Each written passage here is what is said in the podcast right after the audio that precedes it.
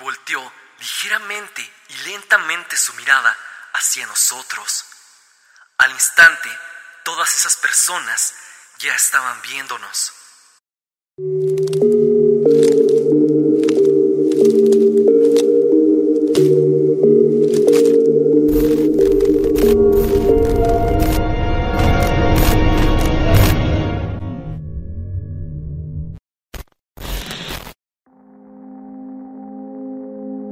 Tengo cuatro meses sin abarcar este tema, y a pesar de que ha sido uno de los tópicos favoritos de ustedes, decidí darle su tiempo. Durante este lapso han llegado a mi bandeja de entrada muchas experiencias y encuentros con gente extraña.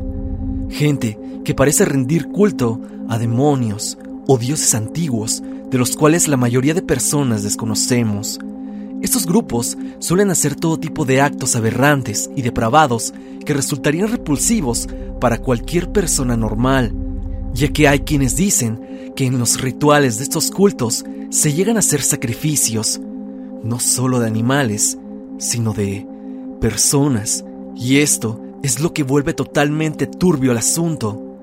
Cabe aclarar algo, si bien no todas las sectas y cultos son iguales, y mucho menos no todas hacen esto, hoy nos enfocaremos en las antes mencionadas.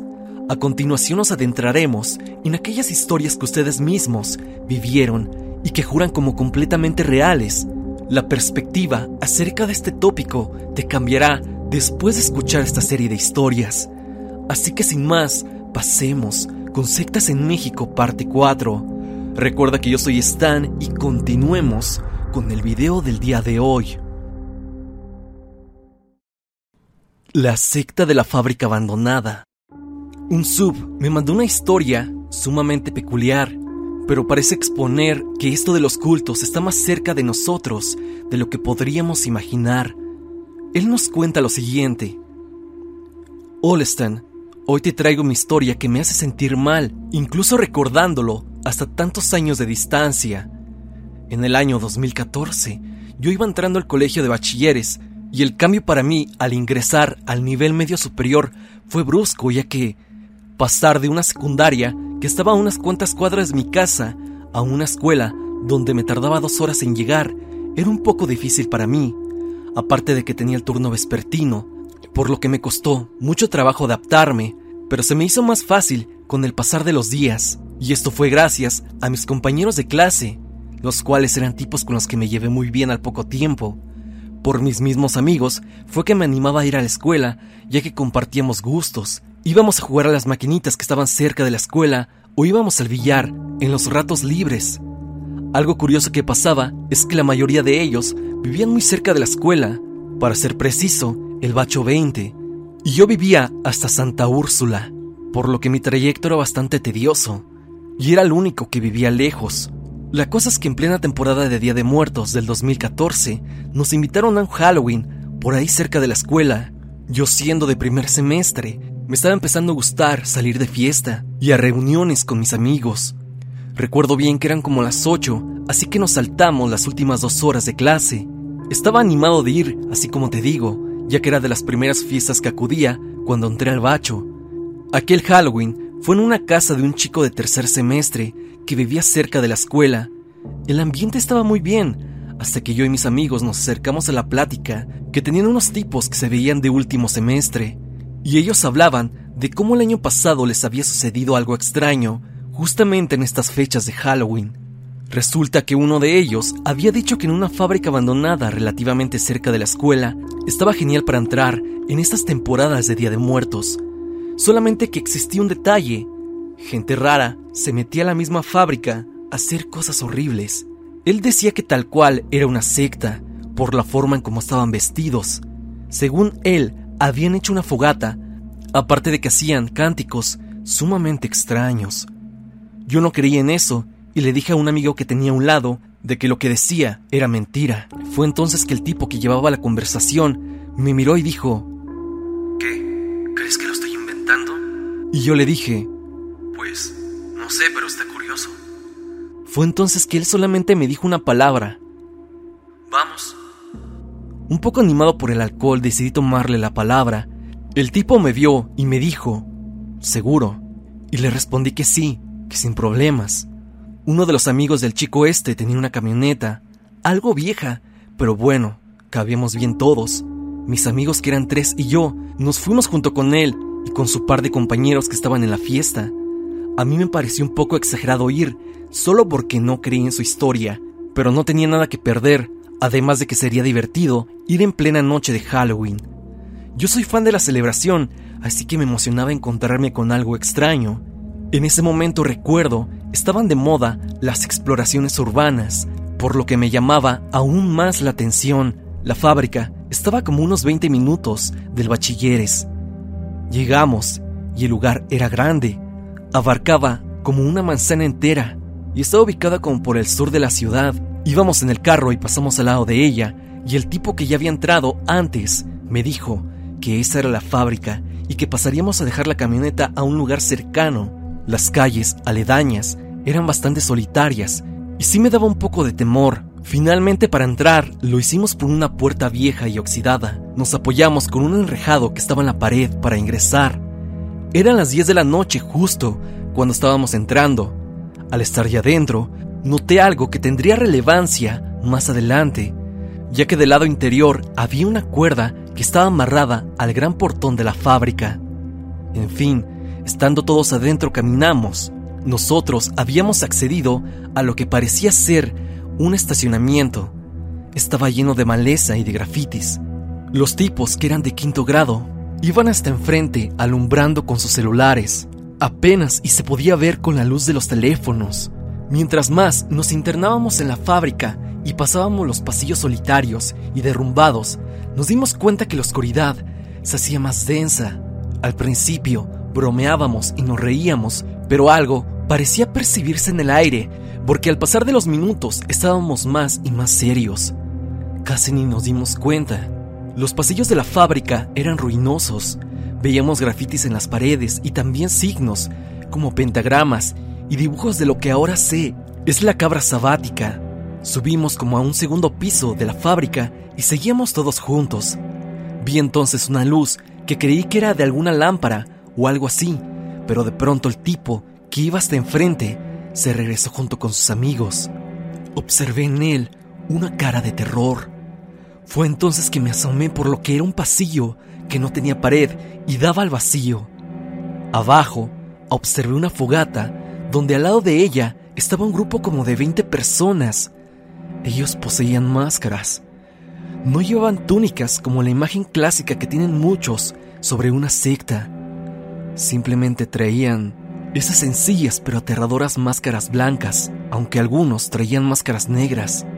Todos ellos estaban alrededor de un círculo, donde había un símbolo en el piso, el cual jamás he visto de nuevo. No era un pentagrama, no era una cruz invertida, ni nada convencional, y parecía ser una cosa antigua, muy bien detallada, el símbolo estaba en el piso, al parecer hecho con gis. La gente cantaba algo que jamás entendí. Eran cánticos bastante profundos y no sé si decían palabras o solo vocales al aire, pero era algo en serio aterrador. Algo que te calaba los huesos. En este momento, todos y cada uno de los que íbamos en la exploración observábamos lo presente. Sobre el símbolo raro estaba algo que jamás olvidaré había como una especie de espejo o algo así. Esto que te cuento pasó en cuestión de segundos y de eso, que parecía un espejo, salió una sombra, algo negro. Al principio creí que era humo de la fogata, pero no, ya que este humo se quedaba completamente estático. De pronto, dejaron de cantar y rompieron el círculo que habían hecho. Una persona, aparentemente mujer, se acercó a la sombra se le quedó viendo y asentía la cabeza como si aquella cosa le dijera algo. No se alcanzaba a escuchar nada desde nuestra perspectiva, pero de pronto aquella mujer dejó de sentir y volteó ligeramente y lentamente su mirada hacia nosotros. Al instante, todas esas personas ya estaban viéndonos. No había posibilidad, ya que donde estábamos estaba completamente oscuro fue entonces que noté que aquella sombra sobre el espejo ya no estaba. Esto pasó completamente rápido y fue que todos corrimos. Nos tropezábamos porque no se veía nada. No recordaba el camino de regreso y fue aquí cuando todo se fue al carajo, Stan, porque nos separamos. Algo que en el momento no me percaté, pero que ahora pienso es que no escuché pasos provenir de donde estaba la secta, por lo que no nos siguieron. Corrí por varios minutos y descendí a la planta baja. Caminé un poco más, totalmente alterado, y di con una pared que daba hacia la calle. La tomé de referencia y afortunadamente di con el portón donde habíamos entrado. Al ver esta enorme puerta, sentí alivio, pero volteé hacia atrás. Fue como instintivo o algo así. Con la luz de un poste de la calle, noté una sombra que estaba a unos 10 metros de mí. Era algo completamente negro. La luz del poste parecía no atravesarlo. Esto era lo mismo que estaba sobre el símbolo. Solo lo miré unos 3 segundos y me eché a correr al portón. No sabía cómo iba a subir, pero es ahora donde esa cuerda que noté al principio tenía sentido. Esas personas tal vez lo ocupaban para ingresar, y es que esa misma soga facilitó enormemente mi fuga. Mis amigos estaban dentro e hice mal, pero yo me largué. No sabía dónde diablos estaba, por lo que opté por irme a donde habíamos dejado parqueada la camioneta.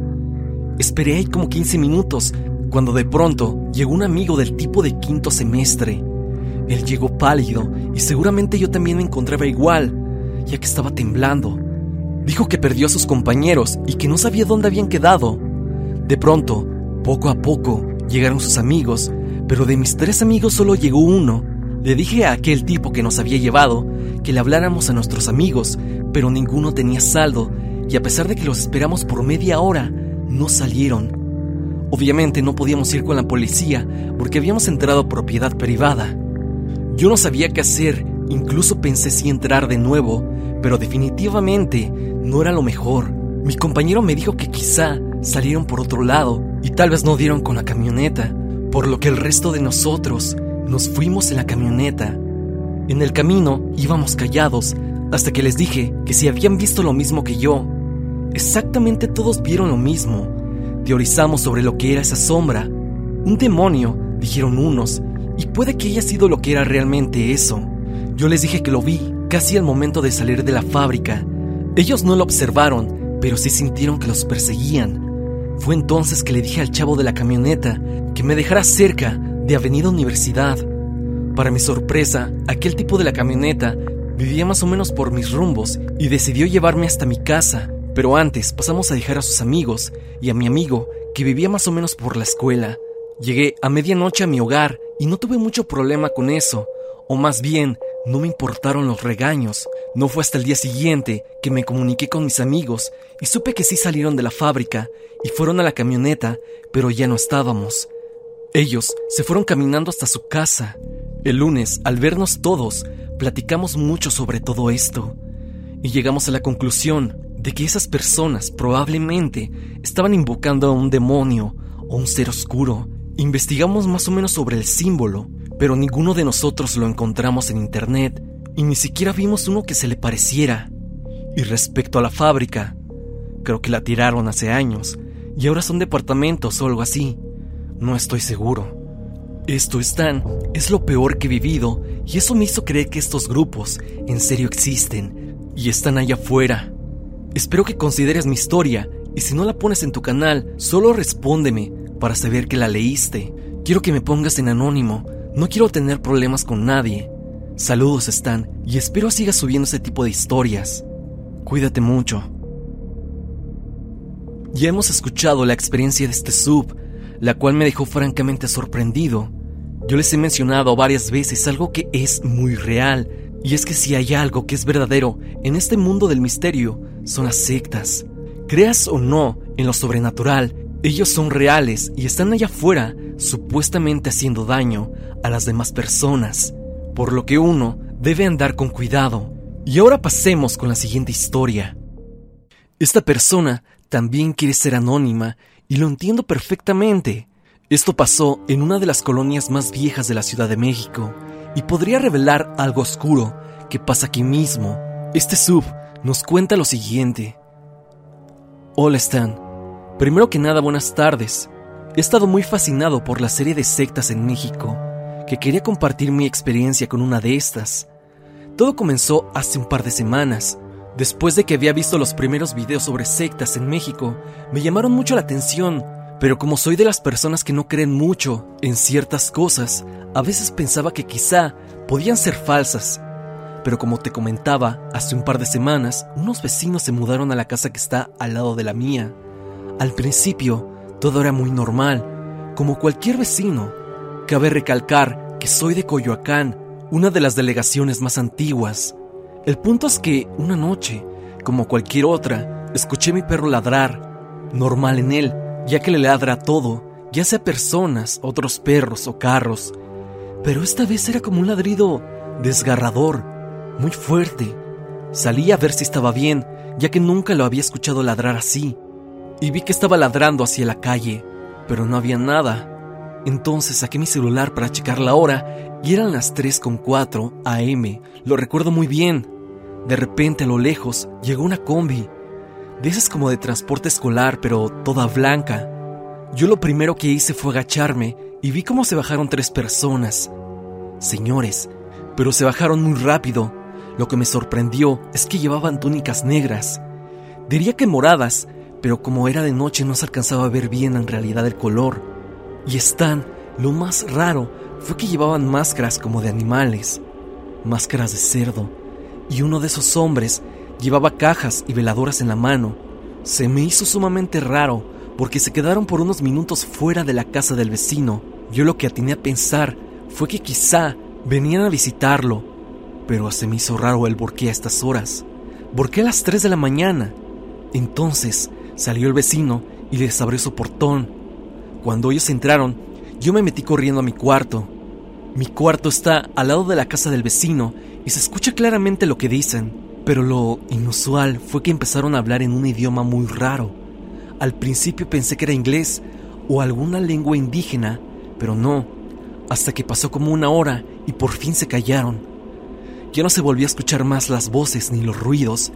En lo personal, yo no quise salir a asomarme de nuevo, con el miedo de que me vieran o cosas que no me quiero imaginar. Desde ese día ya no volvió a pasar nada igual, hasta justo ayer, 31 de octubre. Pasó lo mismo, solo que esta vez parecían llevar como un animal y ahora eran siete personas. No vi con exactitud qué animal era, pero se metieron a la casa y de nuevo empezaron a escucharse como rezos. Lo que hice fue acostarme a dormir y cerrar con seguro todo, para ya no darle importancia a eso. Pero bueno, esa fue mi experiencia con una secta, Stan. Espero y lo leas. Por cuestión de seguridad, no quisiera dar mi nombre. Saludos. La siguiente anécdota se podría tal vez unir al relato antes mencionado, ya que sucedieron en el mismo lugar y nos cuentan algo muy parecido. Luis nos cuenta vía correo lo siguiente.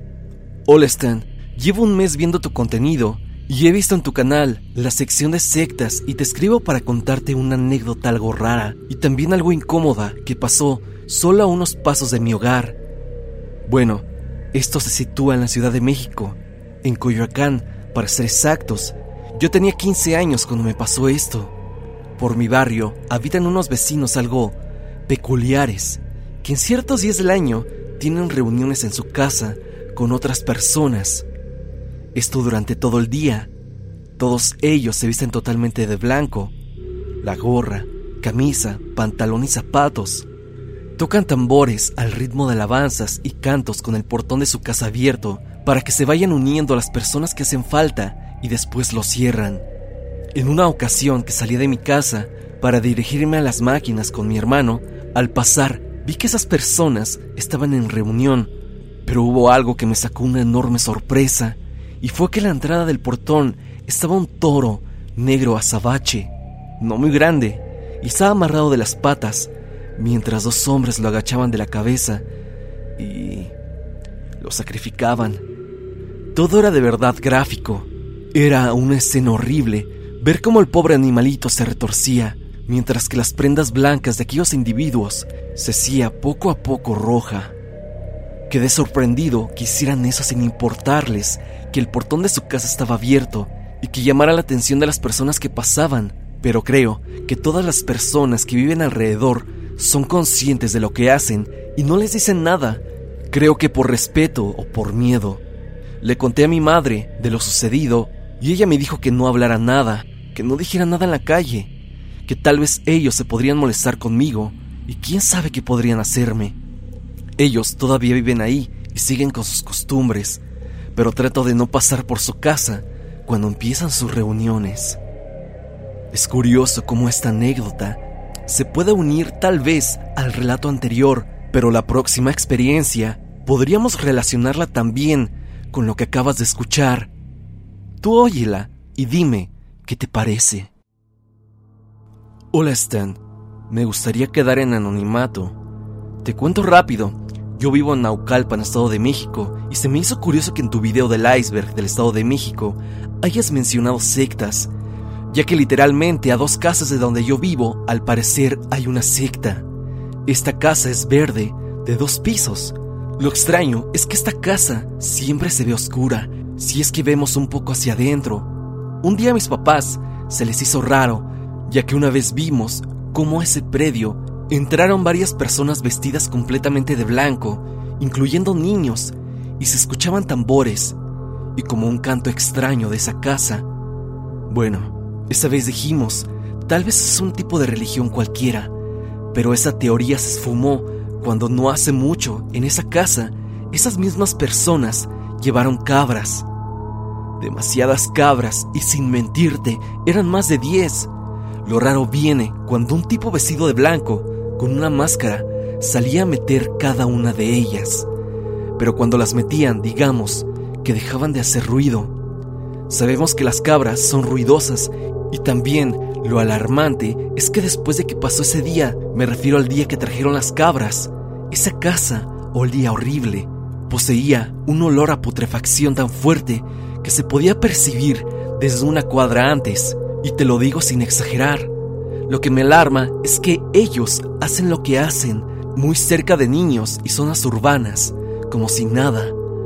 Algo raro que también noté es que una vez que mi papá llegó del trabajo, él llega de madrugada, él mismo dijo que cuando bajó del taxi, vio a uno de esos sujetos en un auto, viendo directamente a nuestra casa, como si estuviese vigilando. Te pido de corazón mi anonimato.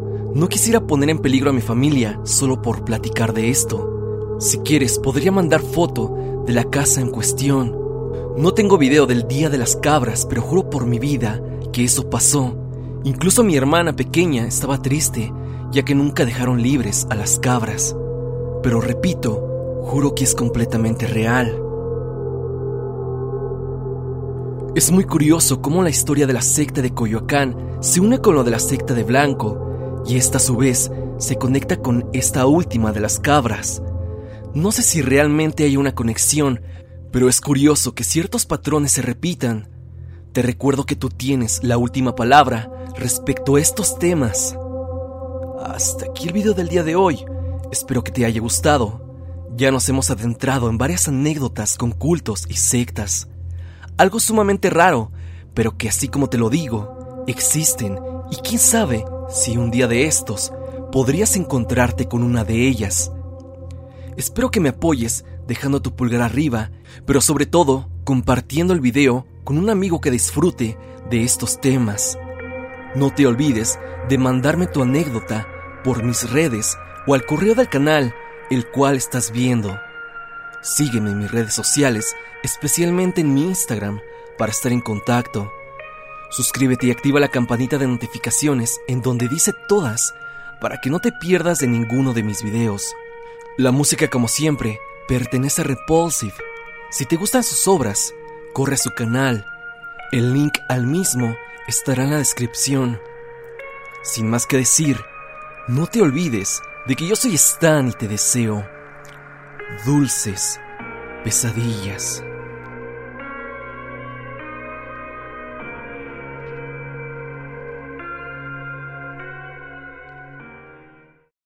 Lucky Land slots, you can get lucky just about anywhere. Dearly beloved, we are gathered here today to. Has anyone seen the bride and groom? Sorry, sorry, we're here. We were getting lucky in the limo and we lost track of time. No, Lucky Land Casino, with cash prizes that add up quicker than a guest registry. In that case, I pronounce you lucky. Play for free at LuckyLandSlots.com. Daily bonuses are waiting. No purchase necessary. Void where prohibited by law. 18 plus. Terms and conditions apply. See website for details.